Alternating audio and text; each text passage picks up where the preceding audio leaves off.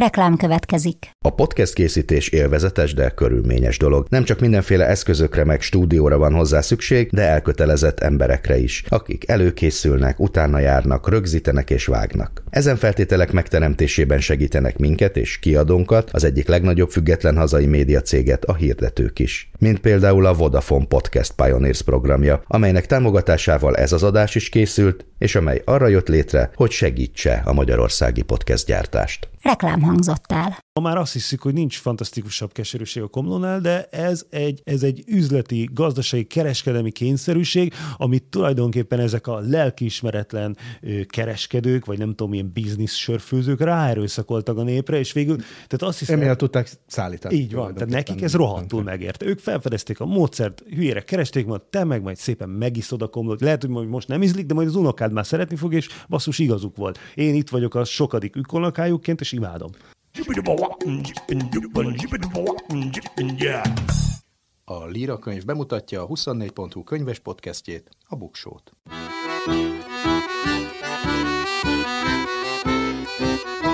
Ez itt a Buksó, olvasásról, könyvekről, mindenféle jóról. Én Nyári Krisztián vagyok. Evésről, ivásról, gasztronómiáról szól a Buksó 35. epizódja, de tulajdonképpen egy kultúrtörténeti utazáson is részt vehetnek a hallgatók, hiszen Bardániel fogok beszélgetni, aki a Sör életrajza című könyvét hozta el, illetve ez lesz a, a mai témánk, és kiderül belőle, hogy a sör az nem csak egy alkoholos ital, hanem az ember, emberi válásában is olykor nagyon fontos szerepet játszott. 10 plusz egy gasztronómiai tárgyú könyvet ajánlok, hol szakácskönyvet, hol pedig csak gasztronómiai tárgyú könyveket a Top Ten rovatban, de előtte híreket fogok mondani a könyvek világából, például egy fontos amerikai perről. Száz év magány. Számok a sorok között, érdekes adatok a könyvek világából. Különböző híreket hoztam a könyvek világából, az elején egy kicsit hosszabbat és távolít, de nagyon fontosat. Stephen Kingről van szó, aki az 1970-es évek óta számos horror bestsellert írt, például a Ragyogást vagy a Kerrit, és lehetne sorolni, és aki nem olyan régen, néhány héttel ezelőtt a saját kiadója ellen tanúskodott egy perben. Az amerikai szövetségi kormány ugyanis tröszt ellenes pert indított egy könyvipari fúzió megakadályozása érdekében. Az történt, hogy két évvel ezelőtt a legnagyobb amerikai könyves cég, a Penguin Random House anyavállalata, a német Bertelsmann bejelentette, hogy meg akarja vásárolni a kiadói csoport egyik legnagyobb versenytársát, a Simon Schuster vállalatot. Az ár 2,2 milliárd dollár, elképesztő nagy összeg, ami az iparág valaha volt legnagyobb üzlete lenne, és a két cégcsoport adja ki az amerikai sikerlistákon szereplő könyveknek a felét. Tehát ez egy igen nagy fúzió, és a Biden kormányzat szerint az egyesüléssel létrejött vállalat példátlan kontrollt kapna abban, hogy ki hallathatja hangját az amerikai kulturális életben, ami, ahogy mondják, jelentős károkat okozna a szerzőknek, meg az olvasóknak is hosszabb távon. Ez az esetet az évszázad kiadói perének titulálták többen, Stephen King pedig, aki az Egyesült Államok egyik legsikeresebb és így legjobban fizetett írója, sokak meglepetésére saját kiadója, a Simon Schuster részét képező Scribner ellen tanúskodott, és a könyvipari fúzió, vagy ahogy ott nevezik, a konszolidáció ellen érvelt. A nevem Stephen King, szabadúszó író vagyok, kezdte a bíróság előtt augusztus 19-én. Azért jöttem, mert úgy gondolom, hogy a konszolidáció rossz a versenynek, egyre nehezebb az írók megélhetése, Eljön a pillanat, amikor ha szerencséd van, abba hagyhatod a bankszámlát követését, és elkezdheted követni a szíved, mondta. A két kiadói óriás azzal érvel, hogy az egyesülés után is versenyeznének, azaz párhuzamosan is ajánlatot tennének a szerzőknek, akik továbbra is a kedvezőbb ajánlatot választhatnák. Erre azt válaszolja az író, hogy hát azt is mondhatnád, hogy férj és feleség egymás ellen pályázik egy házért, ez azért egy kicsit nevetséges. A szövetségi kormány persze nem elsősorban az írók helyzete miatt aggódik, hanem az iparági monopóliumok miatt. A perben szakértők szájából elhangzott, hogy a könyviparnak ez a legjobb és egyben a legrosszabb időszaka is. Legjobb, mert 20 éve folyamatosan nő a piac és az eladott könyvek száma, tavaly éppen 20%-kal nőtt, ami hát nagyon szép. Körülbelül 40-szer több könyv jelent meg tavaly, mint 1990-ben. Csak hogy ezek egy része egy félig meddig monopól helyzetben lévő kereskedelmi szolgáltatón az Amazonon keresztül talál gazdára. Ez eredményezte előbb a kisebb, majd később a nagyobb könyvesboltok egymást követő bezárási hullámait az Egyesült Államokban. Ugye ha mindenki ugyanott vásárol, akkor a kiadók kénytelenek egyre rosszabb feltételeket elfogadni a monopól helyzetben levő terjesztőktől, és aztán rosszabbul fizetnek a szerzőknek is. És ha végül a kiadók is egyesülnek, amire most ugye esély van, és monopól helyzetbe kerülnek, akkor végleg megszűnik a piaci verseny, és ezzel a szellemi javak szabad szabad eljutása az olvasókhoz, legalábbis ezt gondolja az író is, meg az amerikai kormányzat is. Még egy érdekes adat, a Penguin Random House vezetői a perben elmondták, hogy könyveik valamivel több mint egy harmada hoz nyerességet, és az ebbe a kategóriába tartozó könyvek mindössze 4%-a teszi ki a bevételeik 60%-át. Persze éppen olyan nehéz megjósolni, hogy melyik könyv lesz jövőre bestseller, mint hogy milyen lesz jövőre az időjárás, mondják a cég képviselői. Annyi biztos, hogy 2021-ben egy független cég adatai szerint a nyomon követett 3,2 millió cím kevesebb, mint 1%-a kell el több mint 5000 példányban az Egyesült Államokban. Miközben a bestsellerek eladott példányszáma 2017 és 19 között 30%-kal nőtt, az összes többi könyv eladása 16%-kal csökkent. Tehát a szerényebb példányszámú vagy rosszabb eladási elvárásokkal rendelkező könyvek száma jelentősen csökken, ami azt jelenti, hogy kevesebb minőségi könyvnek, vagy éppen kevesebb potenciális bestsellernek lesz esélye arra, hogy kiadják és olvassák. Legalábbis ebből fél az amerikai kormányzat és több piaci szereplő. A két kiadói óriás pedig azzal érvel, hogy éppen az ő egyesülésük a garancia, hogy a könyvkiadók képviselni tudják az érdekeiket a kereskedő óriás Amazonnal szemben, és hogy hogy érinti mindez Magyarországot. Például úgy, hogy ezeknek a kiadók kiadói óriásokkal, vagy sokkal inkább az őket képviselő ügynökségekkel kell tárgyalni a magyar kiadási jogokért, és hát a csökkenő verseny itt is magasabb árakat eredményez. Szóval most egy kicsit mi a könyvszakmában dolgozók, vigyázó szemünk, szemünket Washingtonra vetjük, de addig is nézzük a hazai könyves híreket. Szeptember 29-én déli 12-kor nyitja meg a kapuit a 27. Budapesti Nemzetközi Könyvfesztivál. A díszvendég a régvárt Nobel-díjas szerző Svetlana Alexievics lesz, a díszvendég ország pedig 2016 után újra Szlovákia. Az immáron 27 alkalommal, meg, 27. alkalommal megrendezésre kerülő Budapesti Nemzetközi Könyvfesztivál térségünk egyik meghatározó szakmai és kulturális fóruma. A fesztiválnak újra a millenáris ad otthont, igényes, megújult környezetben, könnyen megközelítő központi helyen, megújult kiállítóterekkel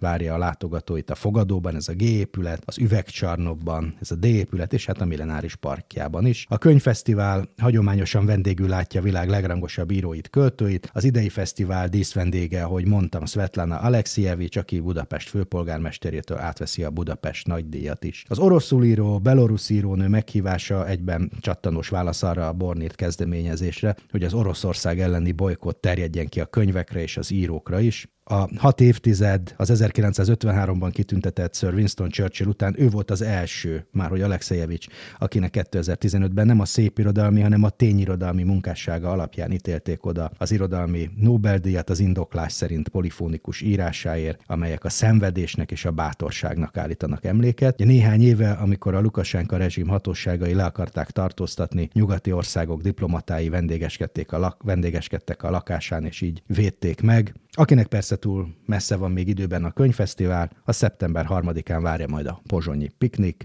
Újlipotváros falunapja. Ez már a 13. azóta, hogy Beheriván író és Rédei Éva könyvesboltos, meg persze a barátaik megálmodták. Lesznek színházi előadások, koncertek, gyerekprogramok, és persze sok-sok könyv. Könyvemberünk ezúttal Bardániel. Aki korábban érdeklődött Magyarországon a sörkultúra iránt, ez biztos, hogy legalábbis az elmúlt 10-15 évben találkozott a neveddel, a sör edukációnak, ha van ilyen, akkor megkerületetlen alakja vagy. A kézműves sörök egyik első apostola, folyékony kenyér blog szerzője, tehát aki sörös, az legalábbis ezek után biztos tud azonosítani. Kihagytam valamit egyébként?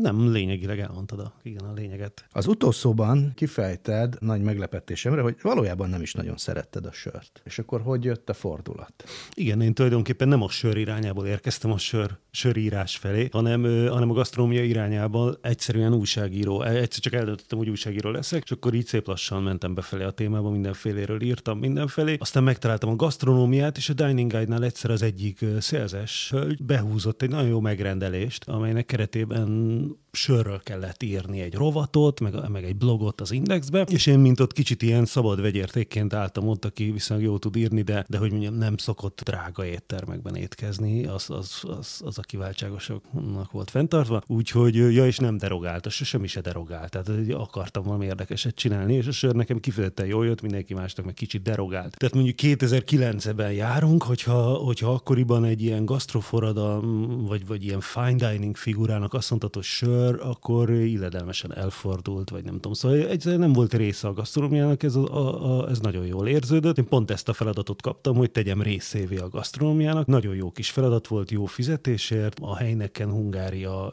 égisze alatt, vagy hát ők segítettek, és nagyon, nagyon sokat tényleg segítettek, kör megmutatták, hogy fő De azt mondták volna, hogy akkor tedd népszerűvé a, nem tudom én, a krumplit, akkor most krumpli forradalom lenne? Uh-huh, valószínűleg. Igen, bár, bár jó, jó esély a krumpli nem olyan, nem olyan mély és izgalmas téma, mint a sör, bár nem tudom, mert nem, nem mentem bele. Hát a sörrel is eltöltöttem egy-két évet, mire, mire átláttam ennek a valódi hatalmas izgalmat. Meg, meg az, hogy, hogy tulajdonképpen a, a sör egyrészt egy gasztronómiai tárgy, meg egy ilyen luxustárgy is lehet, tehát ugye először az olcsó tárgyból luxustárgyat varázsolunk, de az nem minden, meg nem is az a lényeg, hanem hogy bármit csinálsz a sörrel, nekem az volt az érzésem, hogy folyamatosan társadalmi kérdésekbe ütközöl a mélyben. Nem lehet azt mondani, hogy igyon mindenki, nem tudom, belga, drága belga sört, ugye nyilván, mert hát ugye a legtöbb embernek nincs is rá pénze, meg, meg nincs is olyan kultúrája, hogy szeresse. Tehát bármit, bármit tologatunk ide-oda, jobbra gondolkozunk körbe a sörre, folyamatosan társadalmi, kulturális, mély struktúrákba botlunk bele, és ebből nekem szép lassan az lett a megérzésem, hogy amikor sörről beszélünk, akkor valójában az emberekről, az emberi társadalom mélységes, mély ő struktúráiról beszélgetünk, és egyáltalán lehet csak úgy ezt-azt bármit mondani a sörről, mert valakit vagy megsértek, ő más valaki hülyének fog gondolni. Ugye amikor én például elkezdtem csak ezen a folyékony kenyér blogon, ami így született, elkezdtem csak arról beszélgetni, hogy milyen íze van egy sörnek, akkor az első, az első 30 poszt alatt csak olyan kommentek jöttek, hogy figyelj, ne, ne kóstolgasd így, buzi vagy, meg ilyeneket kérdez, buzi vagy hangulat volt, mert én egy olyan ember voltam, aki elkezdett a sör ízéről írni, és ez tulajdonképpen szentségtörés volt. Ne írjál a sör ízéről, a sörnek nincs íze, nem azért van, hogy kóstolgasd, azért van, hogy megígyad. És ugye nekem pont ez volt a feladatom, hogy ezt a nagyon egyszerű és nem túl produktív hozzáállást megváltoztassam, de azt kellett látnom, hogy mélységesen mélyen bele van építve az emberekbe ez, hogy a sörnek nem, nem kóstolgatni kell, hanem inni kell. Hát főleg, a, hogyha így visszamegyünk, a, és vissza is lehet menni a blognak a, az elejére, ez még egy létező Így blog. van. Bár nem nagyon sűrűn Már egy ide nem- nem frissített, friss, hogyha igen. lehetek kritikus. De ha visszamegyünk az elejére, akkor azért is lehetett nehéz dolgod, mert az elején azért elsősorban commerce, nagykereskedelmi forgalomba kapható sörökről írtál, aminek hát az íze nem Igen. feltétlenül. Ugye ennek egy nagyon egyszerű, éles különbség Nagyon egyszerű köztük. oka volt. Ugyanis nem tudtam, hogy létezik más. Tehát, hogy tulajdonképpen ez egy nagyon viccesen jól alakult blog volt, abból a szemben, hogy tényleg én is tök hülyeként mentem bele a sörbe. Tehát ittam sört, meg amúgy a kóstolgatás már akkor részem volt, meg gasztrómiából jövök, meg minden. De az, hogy milyen sörök vannak még amúgy, milyen stílusok, meg milyen mélységek, meg a craft, vagy a, a kézműves sör, vagy milyen kisüzemi sörfőzdék vannak, vagy milyen eldugott sörök, erről semmit nem tudtam. Én a helynekentől kaptam ezt a feladatot, és az elején, hogy mondjam, eléggé nyöszörögtem, amikor rájöttem, hogy de mi, mi, mi a fenéről fog írni. Mondjuk mondták azonnal, hogy nem csak a mi termékünkről kell írni, akkor megkönnyebbültem, mert azért van, nem tudom, tíz termékük, szóval arról, ha heti öt blogposztot nyilván nem fog tudni írni, de evidens volt, hogy nem csak arról. Jó, akkor a többi nagygyár termékéről is írtam. Na, az is kimerült egy hónapon belül, akkor írtam azokról egy pár kocsmáról, ahol ezt csapolják, tök unalom. Tehát így ott tartottam, hogy így, hát ez egy tök jó munka és jó a fizetés, de hogy hogy fogom ezt csinálni, az, az, az mentett meg végül, hogy, hogy valaki bekommentelte, hogy fél, vannak Magyarországon kicsi sörfőzdék, menj le, az is érdekes. Ugye 2008-9 körül Kivel- vagyunk. 2009-ben indult a blog, és azt hiszem 2010-ben voltam először egy kisüzemi sörfőzdében. És te kor- korábban nem ittál semmi ilyen különleges, kézműves, craft, Nem, bármilyen semmi. hasonló. Nem, nem, nem, nem is nagyon volt. Tehát Magyarországon voltak kisüzemi sörök, az, mint nem igazán nevezünk, vagy azóta sem, meg, meg ma már talán igen, de nem nevezünk craft, meg kézműves sörnek, mert az egy 90-es évek Sörger volt, csak pici. Így van. Az, az nagyjából ugyanolyan, mint a nagy sörgyár, csak picibe, és emiatt aztán vannak előnyei is, meg hátránya is. Ez egy olyan téma, ami a rendszerváltás után nagyon beindult, ugye egy tök, tökéletlen adószabályzás miatt. 93-ban a, a szüretlen sör nem volt adó alap, ami egy hiba volt gyakorlatilag, és akkor minden, a rengeteg kis vállalkozó azonnal meglett, hogy hoppá, hát akkor szüretlen sört csinálunk, és tök jó, jó árelőnybe vagyunk. Jó, akkor megkap, megvették a gépeket, stb. És ebből lett egy ilyen, egy ilyen kis beruházási forró. Emlékszem, ezt meg lehetett rendelni, ezeket a kicsi gépeket. Így Tehát van, mint, mint, van. mint, egy kötőgépet, amit szintén kis vállalkozók csináltak, kis pici kis sör. Várjál, lehet, hogy te azért valamivel kevered most, mert ezért nem annyira olcsó gépek, tehát ezért nem tudom, hogy akkoriban mennyi került, mennyibe került ma azért a 80-100 milliós Mhm. komoly élelmiszeripari berendezések, tehát van az a még kisebb házi sörfőzés, lehet, hogy te arra gondolsz, amit Lehet. a neten hirdettek, és mondjuk 20 ezer forint. Net még nem volt, de már valakik így főzögettek söröket éttermekben, meg nem tudom. Hát igen, van ez a nagyon pici, de az játék. A- arra mondjuk senki nem kért jövedéki engedélyt, tehát abban nem lesz biznisz, de ez se nagy tulajdonképpen. És mondjuk egy rendszerváltás előtt már, hogy mondjam, maszekba ügyes vállalkozó vidéken, annak egy tök jó lehetőség volt arra, hogy rendesen keressen pénzt ezzel a dologgal. Nem volt elérhetetlen, és a gép mellé jött a használt utasítás, és ez volt a sörkultúra. Az a tíz oldal, amikor leírták azt a három receptet, hogy hogy, hogy működjön, tehát mit tegyél bele, mennyit, és akkor aztán meddig főzd, és akkor hogy szűr le. Ez egy nagyon szűk információs csatorna volt, és rengeteg bajba sodorta aztán ezeket a élelmes vállalkozókat, akik, akik gyakran elhitték, hogy, hogy így lehet sört csinálni. Igen, így lehet sört csinálni mondjuk három főzetet, de mondjuk a negyedik főzetben már félremegy valami, vagy befertőzíték a gép, vagy, vagy nem volt jó az alapanyag, és nem szóltak róla, mert nincs benne gyakorlatot, hogy megállapítsd, hogy melyik a jó malát, a melyik nem, akkor olyan bajba vagy, hogy nem nagyon tudsz már rajta segíteni. Szóval, hogy ebből hatalmas baj lett. 350 kis sörfőzde alapult egy pár év alatt Magyarországon. Mire én beléptem ebbe a dologba 2010-ben már csak valami 35 volt. Tehát a tizede maradt meg 10 év alatt. Vagy De nem ezeket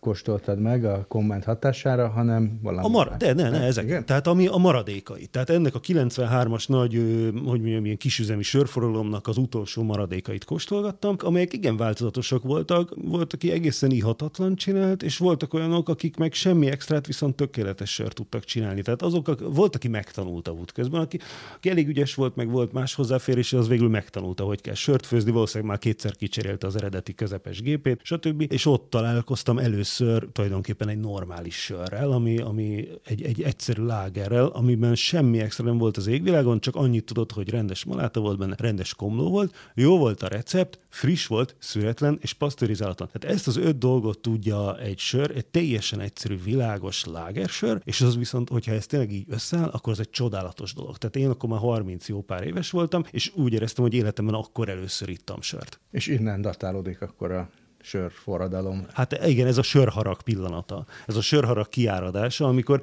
mert ezzel együtt járt az, hogy, hogy én akkor már éppen 20 éve iszom sört, és, és az, a, az, a, az a, hogy mondjam, az a mélyről jövő izzó harag, hogy engem 20 éven átvertek át, és fölöslegesen sok-sok pénzért, sok-sok gyomor tartalmat pazaroltam el arra, hogy valami helyettesítő... És ebből a sörharagból lett aztán a főzdefest. Így van. És, így és van. minden más. Igen, akkor, akkor találtam egy olyan dolgot, tényleg egy akkora ilyen, ilyen reveláció volt, hogy úgy éreztem, hogy ez, ez kötele, hogy, hogy itt már van. Tehát, hogy azelőtt igazából szavakat mondtam, és a szavaknak ö, bármilyen bonyolult vagy szép szavak, sőt, minél bonyolultabb és szebb szavak, annál kisebb a, a célközönsége. Tulajdonképpen, és egy életen át dumálhat az ember valami szép dologról, amit, amit csak ő ért, és akkor végén még öten megértik. Ez viszont egy olyan elsőprő erői reveláció volt, hogy tudtam, hogy én a, a, az ugyan, a budapesti sorstársaimnak, akivel akkor már 20 éve együtt kocsmáztam, és nem a barátaimra gondolok, hanem az ismeretlenre, aki a szomszéd asztalnál ült, azoknak megmutatom ezt a sört, a szüretlen, pasztörizáltan, legegyszerűbb lágerset, akkor eláll, akkor, akkor leesik az álluk, és ők is meg fogják érezni azt az iszonyatos haragot, mert ebben semmi extra nem volt, nem egy belga sör, nem egy gyümölcs, és nem, nem semmi olyan nem volt, amit azelőtt, azelőtt ne is hallottál volna. Tehát olyan, mint a életedben először enni egy rendes húslevest. Anyát húslevesét nem etted egész életedben, de most megkapott tőlem. És eddig csak a menzán ettél Eddig csak menzán ettél, igen. Tehát És akkor itt vagyunk a pillanatnyilag a, ennél a végpontnál, hogy lett belőle egy könyv, ami azért a sörről szól, de nem csak a sörről, hanem tulajdonképpen ez egy kultúra és társadalom történeti utazás is a sör tükrében, valahogy így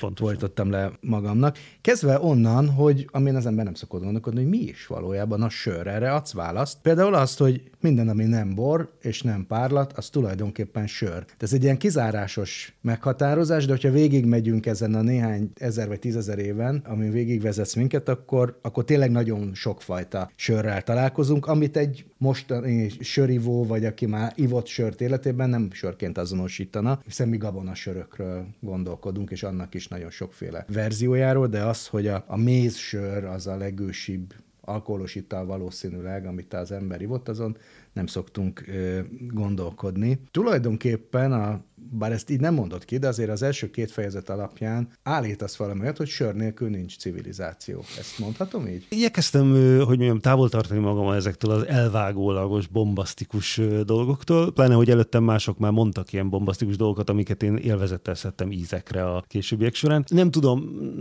igen, tehát lehet ezt mondani tulajdonképpen, ha, ha elvisszük a végletekig. Valamiféle italt evidensen csináltak a környezetükből, valamiféle varázslatos italt, valamiféle italt, amiben összesűrűsödik a, a mágikus tudás, összesűrűsödik a mezőgazdaság és a gasztronómiai tudás az ősiségben. Ugye? Bort még nem tudtak csinálni, párlatot nem tudtak csinálni, tehát amit megcsináltak, azt hívjuk sörnek. Igen, igen, de közben amúgy már a könyv megírása óta én tovább gondolkoztam, és igazából ugye nem ciki bevallani, hogy tehát hogy ez egy élő gondolkodás továbbra is, és tulajdonképpen végig gondoltam, hogy bor nem volt, nyilván mert a szőlőt csak 5000 évvel ezelőtt nem esítették, vagy 6000, de más gyümölcs volt. És tulajdonképpen az ember miért ne, miért ne dobálhatott volna bele egy kőedénybe 16 szilvát, vagy nem tudom, aztán ráönt egy kis vizet, és megverem, még az egész berohad, és aztán megkóstolja. Az a baj, hogy ez, ez ilyen gyakorlatilag kéne kipróbálni. Tehát tökéletes ki Meg kéne... ez egy definíciós kérdés, mert a, ha a méz sört sörnek nevezheted, akkor, akkor ezt, ezt is, erjesztett. de az elején azt mondtam, hogy ami gyümölcsből és szőlőből készül, az bor. Tehát ennyiben nem vagyunk, nem voltunk ott, nem tudjuk, de azt tulajdonképpen elkerülhetetlen, hogy, hogy, hogy ezek az ősi, mondjuk vadászó gyűjtögető civilizációk valamit összekotyvasszanak, hiszen,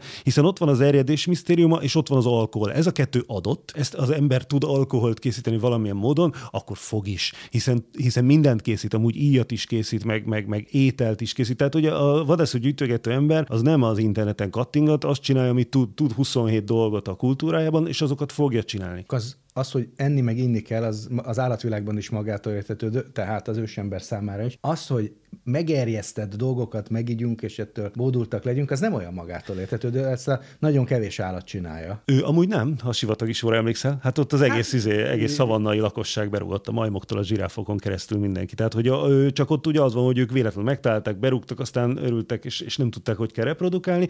Az ember ugye elég intelligens ahhoz, hogy felfogja, hogy ahogy attól rúgtam be. És, és szerintem az evés, az, az ivás tök fontos dolgok, de, de ez millió példát találnánk arra, hogy ennél fontosabb a, a szellemi táplálék. A, a, az evés-ivástól a tested lakik jól a szellemi táplálék, mint ahogy az alkohol furamod egy szellemi táplálék, bár amúgy van energiatartalma is, tehát arra is jó, de azért annyival másabb a, a víznél és mondjuk a, a nyúl combnál, hogy, hogy attól a, a szellemed indul be, tehát hogy a szellemed veszíti el a, a kereteit, tud kiterjedni, ugye, és amikor már ideig eljutottunk, akkor a, amit én finoman próbálok mondani, hogy itt a vallásokhoz való kapcsolat. Tehát igazából az első anyag, amit az embernek kitágult az elméje, és fel tud fogni olyan dolgokat, amik nincsenek az óra előtt, nem egy döglött nyúl, vagy a testvére, vagy a, vagy a fa, hanem, hanem az egész közti kapcsolat, vagy az egek, vagy mi van a csillagokkal. Mi, hogy magyarázod meg a pöttyöket az égen, meg és valószínűleg sehogy, mert nincs rá szabad, de, de ebben a kitágult tudatállapotban metaforákat találsz rá, stb. valami fajta struktúrát építesz a semmiből, a gondolataidból struktúrát építesz hiedelmekből, stb. És ebből lettek ugye a vallások,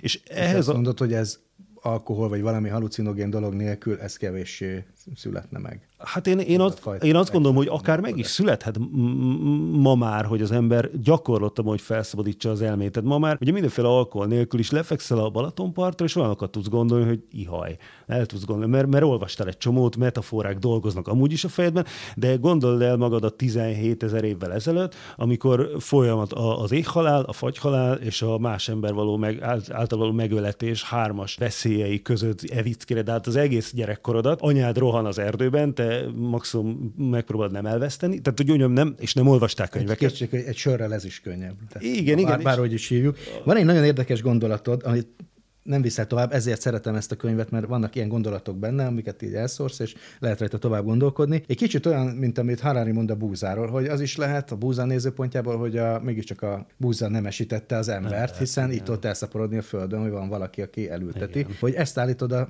a sörélesztő gombáról, a gombáról tulajdonképpen, igen. hogy ez nélkülünk egy kis organizmus lenne, ami vagy megmaradt volna, vagy nem. Igen. De elterjesztettük az egész világon, tehát az élesztő gomba szempontjából egy, egy mind, sikeres. ő domestikált minket. Ez... Így van, így van. Ez, ez tényleg ez, ez kicsit egy ilyen vérfogyasztó gondolat. Amúgy is a gomba egy ilyen beláthatatlan méretű birodalom, a gombák birodalma, tehát a mai napig nem értjük az élesztő minden egyes részét, pedig hát szá, több száz éve kutatják a kutatók, és, és valójában azért, mert nem értjük, mit mond a gomba. Jó, a gomba se érti, mit mondunk mi. Tehát igen, tehát ezt a végtetés, ez egy tükörvalóság, ezt lehet így turbózni, és ez egy gondolatkísérlet. Jó, eddig úgy általában az alkoholról beszéltünk, és az akarom sör, ha akarom nem sör, de mondjuk már a suméroknél, amit ittak, azt, azt hívhatjuk sörnek. Ott is van egy ilyen hasonló észrevétel, hogy a Gilgamesh eposzban a barbár Enkidut két dolog teszi emberré, az egyik a, hát a sör, a, a alkohol bódulata, a másik pedig a szexnek a megismerése. Ez tényleg nagyon közel van ahhoz, ahogy mai rocker gondolkodik a Amúgy igen. ember.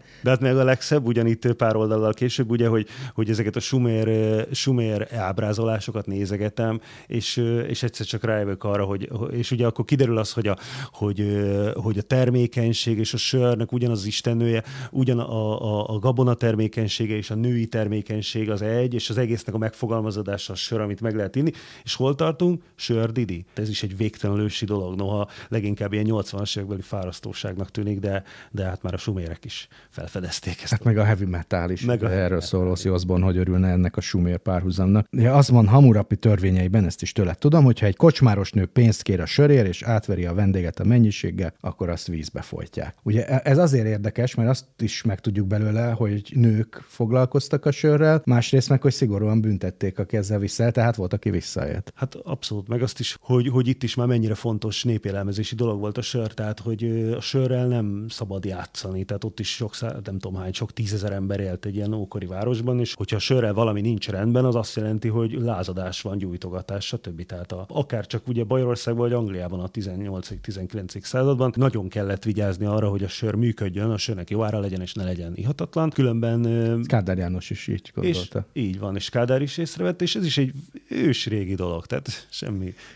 újat nem talál. Ja, az az érdekes ebben a nagy civilizációs összefoglalóban a könyv elején, hogy az derül ki, hogy ez terjedt, terjedt, a termékeny félholdból eljutott Egyiptomig, és ott egyszer csak vége, majdnem, mert aztán a görögök már nem tekintik a sört olyan magasztos italnak, sőt, egy kifejezetten megvetett dolog. Tehát ez az a pillanat, ahol ketté válik a sör és a borkultúra. Igen, meg ketté válik a sörkultúra is. Amúgy, tehát ugye van ez a, a termékeny félholdban kicsúcsosodó nagyüzemi sörkultúra, ami a natúfiak, meg a 14 ezer éves Kármelhegyi leleteknek az egyenessági leszármazottja. Tehát ugye ott, ott van ez a játék a, a városalapítás, az az letelepedés, a mezőgazdaság és a sör feltalálásának egy, egy, tényleg egy 15 ezer éves történet. És irgalmatlan mennyiségű gabona kellett hozzá. Így van, az, 15 ezer éves történet csúcsosodik ki a, a mezopotámiai civilizációkban, majd amikor ugye jön a görög-római világ és rájül erre az egészre, akkor az szépen ott lefagy, és mi is ott elhagyjuk a történetet, és újra kezdjük szintén tízezer évvel korábban Európában, ahol ott egy tök független mézsörből induló ö, sörkultúra valósul meg, ami, ami igazából nem tud a, a folyóvölgyi nagy civilizációkról, nem tud, nem tud arról, hogy lehet nagy mennyiségben mezőgazdasági tevékenységet végezni, ott nincsenek hatalmas árpaföldek, se búzaföldek, se meg semmi, hanem meg se rabszolgák nincs, se állam nincs, se király nincs, se hatalmas szimbolikus épületek, se városok nincsenek, hanem ezek a szegény európaiak, ugye ezek, ezek a, a legklasszikusabb medvebőrbe öltözve, 20 az erdőben, aztán persze lehet, hogy 200 egy faluban élnek, de semmi a mezőgazdaságok végtelenül ö, ö, aprócska és jelentéktelen, nincsenek akkor a hierarchiák, nincsenek isten királyok, hanem, hanem egyenlő emberek vannak, és ők azok, akik nyilván találkoznak az erdőben a eső vízzel keveredett, és aztán megerjedt mézzel, amiből jön a, a mézsör, ugye angol mead, és ez a, a görög, tehát ez a, klassz, a, a földközi tenger régiójánál északabbra eső sörkultúra, ez ebből származik, és nem a mezopotámiaiból. Nem olyan régen, néhány hónap ezelőtt Cserneszab Andrással beszélgettem itt a legújabb könyvéről, ami ugye Hun Attila korában játszódó történet, és hát pont egy ilyen civilizációs ütközésről szól, rómaiak és hunok, és ő mondja, hogy, hogy milyen érdekes, hogy a, a bor kultúra találkozik a sör kultúrával, mert hogy a hunok is mézsört ittak, és hogy szerinte azóta is az a határ, az, az ott van Európában, a sör és a, a sörbor határ. sörbor határ, ami már a, a hunok idején is ott volt, és szerint ez Magyarországon megy keresztül, és ezt pont, pont ezt én is leírom, igen, hogy ez hagyományosan Magyarországon megy keresztül. Ez amúgy változik, ez a sörbor határ, tehát megy ez ide-oda, és valamikor a középkorban egyszer, ugye a középkori kiségkorszak az eljegesedés során nagyon mélyen délre csúszik, tehát Párizs és München vonal. Azelőtt messzebb fönt volt északon, ilyen, ilyen Hollandia, meg, meg Észak-Németország volt csak sör, viszont ez a tizen kevés, tizen más, tizenkettedik, harmadik században ez nagyon lesüllyed, ekkor válik Bajorország sörországgá. Tehát Bajorországban nagyon sokáig bort, a bor volt a fő dolog dolog, hát az egy nagyszerű bortermő vidék volt. Aztán jött Mint az... hogy Ausztria. Persze ott még most is van bor, de hogy de az, az is a határon van. A számomra, hogy nagyon sokáig, ha valaki Bécsbe ment, akkor ott borozott. És... Így van, tehát Bécs egy borváros volt, és ugye a Dréher tette sörvárossá, abszolút. Ő tulajdonképpen az a vicces, hogy Budapest is borváros volt, ha belegondolsz, ugye hát, és a Filoxéra küldte ki Budáról a, a bor a bort, és a, a, azután, hát nem tudom, ma már inkább talán sörváros. Az például nagyon érdekes, ahogy levezetett, hogy a komlót tette tulajdonképpen kereskedelmi árucikké szállíthatóvá, bizonyos értelemben kicsit tartósíthatóbbá. Igen. Igen. És milyen, ez, ez, ez, annyira szép, ez azóta se tudom ezt igazán jól megfogalmazni, de hogy tulajdonképpen azt hiszük, hogy szeretjük a komlót. Tehát én, én imádom a komlót, imádom a jól megkomlózott söröket, de nem vagyok egyedül sokan. És azt hiszük, hogy ez azért van, mert a komló annyira király. De hát évszázadokig tartott, még, még az embereket rászoktatták erre az ízre. Ez, ez, ez, gyakorlatilag utálatosnak tűnt valószínűleg először ez a keserűség, ez a masszív keserűség, mert pláne a, korán, a korai komlózott sörök nagyon-nagyon sok komló, hiszen nem volt tökéletesítve a módszert, a biztonság kedvéért túlvezérelték valószínűleg a komlót, és ihatatlanul keserű söröket csináltak, ahogy a craft beerben is néha ma csinálják, és ma már azt hiszük, hogy nincs fantasztikusabb keserűség a komlónál, de ez egy, ez egy üzleti, gazdasági, kereskedelmi kényszerűség, amit tulajdonképpen ezek a lelkiismeretlen kereskedők, vagy nem tudom, milyen biznisz sörfőzők ráerőszakoltak a népre, és végül, tehát azt hiszem... Emiatt tudták szállítani. Így van, tehát nekik ez rohadtul megérte. Ők felfedezték a módszert, hülyére keresték, majd te meg majd szépen megiszod a komlót. Lehet, hogy most nem ízlik, de majd az unokád már szeretni fog, és basszus igazuk volt. Én itt vagyok a sokadik ükonokájukként, és imádom. És akkor ugyanilyen technológiai, meg pénzügyi kereskedelmi jelentősége vannak, hogy megjelent a lágersör. Tulajdonképpen az a sör, ami, ami ma az alap, és a legtöbb ember, a, amikor sörre gondol, akkor valamilyen lágersörre gondol. Ennek is kereskedelmi jelentősége volt, meg vagy, vagy pontosabban logisztikai inkább, hogy lehetett tárolni. Maga a láger szó is valami ilyesmiből. Mm, mm, mm, igen, de annak nincs köze. Tehát a, láger, a lágerelés az, az azt jelenti, hogy, hogy ezt tárolni kell azért, hogy kiadja azt az ízt, meg, meg úgy meg letisztuljon az íze. Itt inkább, tehát, a, tehát nem a lágernek a belső lényege az, hogy lehet tárolni, hanem hogy ekkor fedezték fel a mesterséges hűtést, meg a szállítmányozás, vasút, stb.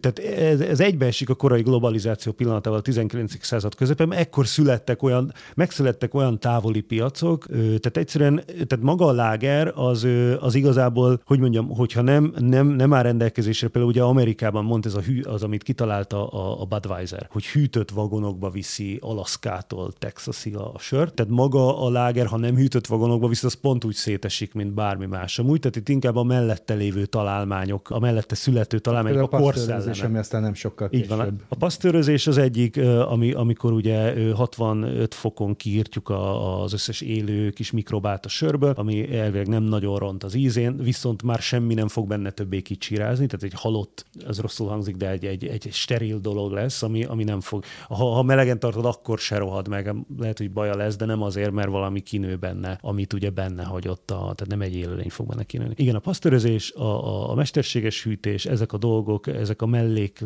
mellé jövő, éppen jókorban megszülető találmányok tették olyan dologgá a lágert, ami az egész világon el tudott terjedni. Nekem az is nagyon tetszett, hogy tulajdonképpen az, hogy a pilzeni tip, altípus lett aztán a, a legideálisabb sör, az meg annak is köszönhető, hogy elkezdték üvegpoárból inni, és számított, hogy hogy Így néz van. ki. Így van, meg, szép meg egy csomó dolog, színét. csomó, abszolút ez, ez, egy nagyon szép pillanat. Ugye lett üvegpoár, azért is volt, hát valószínűleg 8. Henrik, meg mint én, ezek üvegpoárból ittak, de olyan drága volt, mint egy autót vennél, kb. nem tudom, egy különleges dolog volt az üvegpoár, és akkor a 19. század közepén hirtelen olcsó lett, és minden minden, minden kocsmába jutott bele száz, ahogy ma is, tehát ugyanolyan olcsó lett, és így akkor hirtelen egy hatalmas vizuális előny lett az, hogy gyönyörű aranyszíne a söröd. Még a középkorban ugye kőkorsó, agyakkorsó, hát semmi se látszott a sörből. Csak Pónkupa, meg, meg hasonló. Pónkupa, meg ilyenek.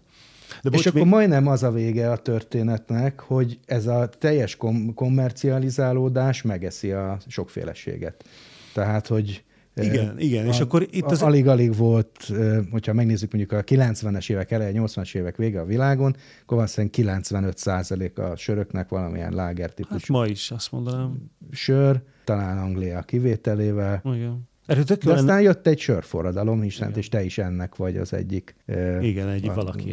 igen, igen. Magyarországi apostola. Vagy De hogy ez már elkezdődött, ez a sörforradalom San Franciscóban egy fél generációval korábban. Igen, a 80-as évek közepe fele ez elkezdődött San Franciscóban, ugye ez a, a, a hippi kultúra után. Tehát, hogy valahogy ez, ez, ez számomra is most derült ki, amikor ez, ez, ez nagyon jó része a könyvnek szerintem, mert, mert ez olyan friss, hogy ezt még senki nem nagyon írta meg, és én nem is tudtam, hogy ez hogy született. Én csak nagyjából tudtam az időpontot, meg a helyszíneket, és sokat kellett hozzáolvasnom, hogy rájöjjek, hogy az egész craft beer kultúra, ami a 80-as évek San francisco ez valójában a, a, a, ugye a vietnámi háború mellett, vagy nem tudom, okán megszületett hippie revolution-nek a valamelyik leszármazottja. És ugyanolyan anti-establishment dolog, Igen házi, házi sört kis mennyiségbe készíteni, mint hogy nem akarunk bevonulni katonának. Igen, igen, meg a, meg a, a varázsgombával való kísérletezés, vagy éppen az ökogazdaság, vagy a ne vegyél semmit, stb. Ez ugyanebből a, a San Francisco, vagy ez a kaliforniai ilyen hippi őrületből, most leegyszerűsítve így mondom, abból nő ki. Aztán persze mindenféle hullámot vett mindenfelé. A keleti parton, Amerikában, aztán Európában meg 66 felé szétválik,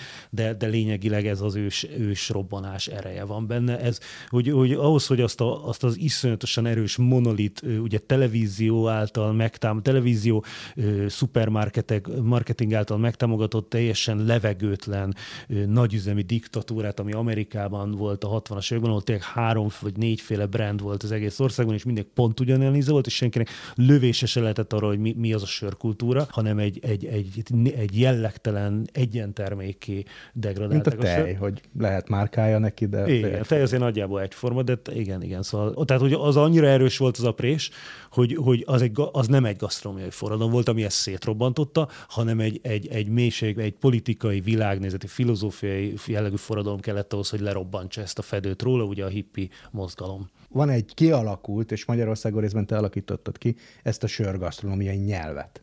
Ugye a borszakírói nyelv az olykor eléggé vicces ö, tud lenni, és a söré még nem azt. Hogy tudod elkerülni, hogy ez ne legyen olyan paródiája saját magának, mint a bornyelv, hogy az alsó harmad opálos csillogása animális jegyeket takar, ilyet szerencsére nem mondanak. Nem, de ezek, amiket feltesz, ezek, ezek örökérvényű kérdések. Tehát hogy nem lesz valamiből köcsökség? Mert, a, mert például a kézműves, szó, a kézműves szót már lehasználták. Tehát ha észreveszed, minden rendes sörfőző már így hogy nem, nem, nem vagyok kézműves sörfőző. Azért, mert ez egy tök jó szó volt az elején. Hát csak éppen, ki é, hát én fordítottam le a Craftbeer-t, ugye nekem volt itt egy, egy, egy publikációs lehetőségem, tehát de bárki más is kitalálta volna. A lényeg az, hogy aztán az elkövetkező fesztiválokon olyan emberek rakták ki, hogy kézműves sör, hogy a pofám leszakad, mindenki szégyelte magát emiatt, és egy szégyenletes dolog. Most hogy, hogy tudod, amikor én csinálok egy viszonylag egyéni, a saját kreativitásommal jól érzem magam vicces dolgokat, direkt kicsit polgárpukkasztó ízeket, meg szavakat nevezek meg, hogyha jön három unalmas snob csávó, aki ebből akar megélni, hogy ilyet csinál, az, az ugyanúgy lehúzza a fenébe, és ugyanúgy egy ilyen fárasztó, sznoboskodó,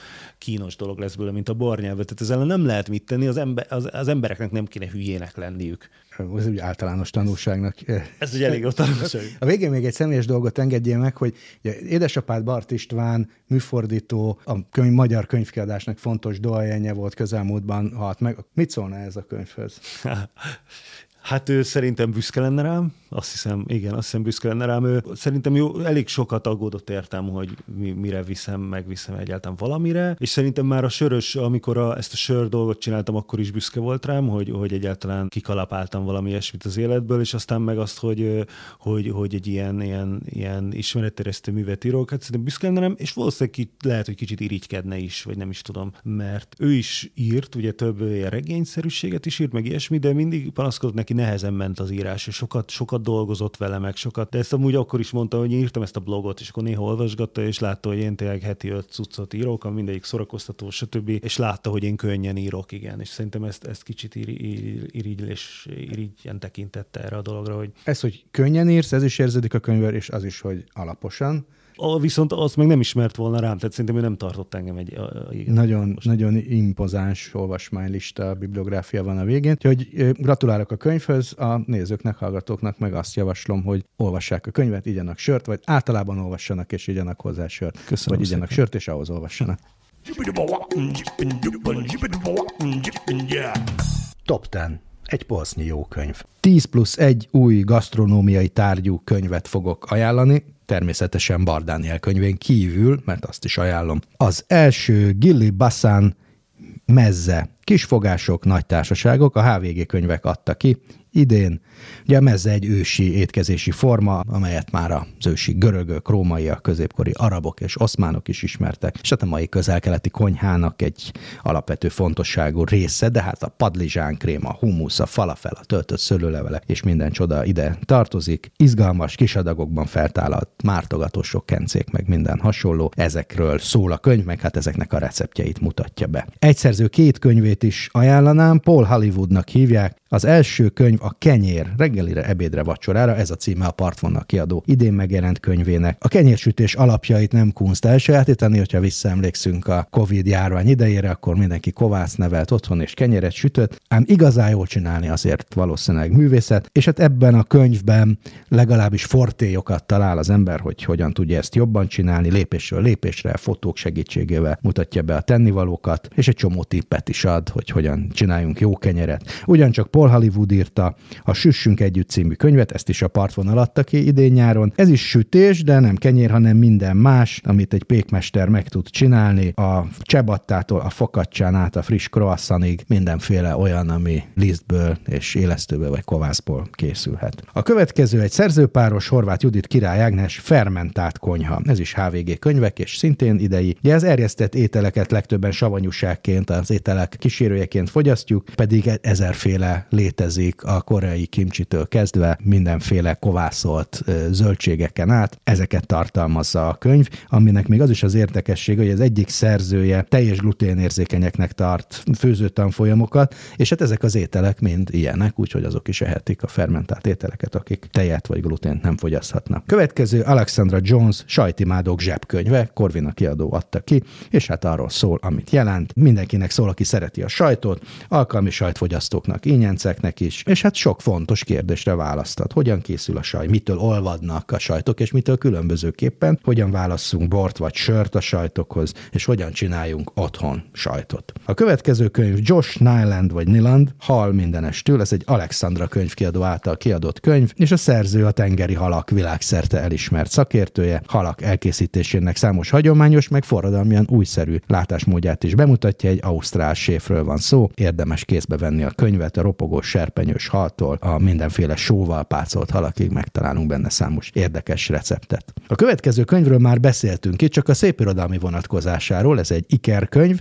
Kner Piroska szakácskönyv, illetve Parti Nagy Lajos Árnyék Porocska, Kner Piroska élete és receptjei. Tavaly évvégén jelent meg a magvetőnél. Ugye Kner Piroska gyomai Kner családnak a, a, a tagja, legfiatalabb húga volt Kner Izidor alapítónak, és az ő 1915-ben írt szakácskönyvét találták meg nemrégiben, és Parti Nagy Lajos írt hozzá egy kis regényt, egy féltényregényt, ahogy itt a buksóban mondta, akkor a regényről beszélgettünk, de mint szakácskönyvet ajánlom Kner Piroskának ezt a, ezt a kis szakácskönyvét, megfőzhetőek a receptek. Mautner Zsófi egy éva konyhában új kiadása, 21. század adta ki. Ugye Mautner Zsófi nagyon sok szakácskönyvet, gasztronómiai témájú könyvet publikál, ez az egyik alapműve, amelyet most átdolgozva el lehet olvasni. Ez volt talán az első, ami blog bejegyzések, újságcikkek után megjelent a szerzőtől, olyan ételek vannak benne, több mint száz, amiket ő is gyakran főz a családjának vagy a barátainak. Következő inkább ismét kultúrtörténet, de nagyon fontos, Rézi néni szakácskönyve, Nemzeti Örökség kiadó adta ki, ugyancsak idén. Ugye Rézi néni, azaz Dolecskó Terézia, a 19. századi szakácskönyvek közül annak a szerzője, amelyek tényleg, amely tényleg magyar recepteket tartalmaz, nem pedig lefordított német vagy francia recepteket. Ő egy igazi szakács szakács művész volt, egy főzőasszony, még Tömörkény István is méltatta a saját korában. Végül a listán Sali Noémi Kalán Lisztes Tábolt B, Szerecsek Anna szakácskönyve Vajdahunyadról 1848 körül, az Abóvó adta ki. Ez is inkább kultúrtörténet, mint közvetlenül konyhára lefordítható gasztronómia, de annak annál érdekesebb. Ugye Bemapót és Petőfit is ismerhette a kézirat szerzője, és a 19. századi erdélyi konyhába pillanthatunk be, tojásos pityókától kezdve mindenféle érdekes dolgokig, és a magyar konyha forrásvidékén eh, is járkálhatunk egy kicsit kicsit Sali Noémival együtt. A plusz egy könyv, amit ajánlanék, még nem érhető el, de hamarosan elérhető lesz. Ez egy kicsit kapcsolódik a mai beszélgetés témájához, szintén gabonából készült alkoholról van szó, csak nem a sörről, hanem a viszkiről. Kovács Dávid Gábor viszki zsebkönyv, Korvina fogja megjelentetni valamikor az ősz folyamán, és a viszki készítés varázslatáról szól, ehhez is háromféle alapanyag kell, gabona, víz és élesztő, nagyjából az, mint a sörhöz, úgyhogy aki a sör mellett a viszkit is szereti, annak is van egy karácsonyi ajándéka.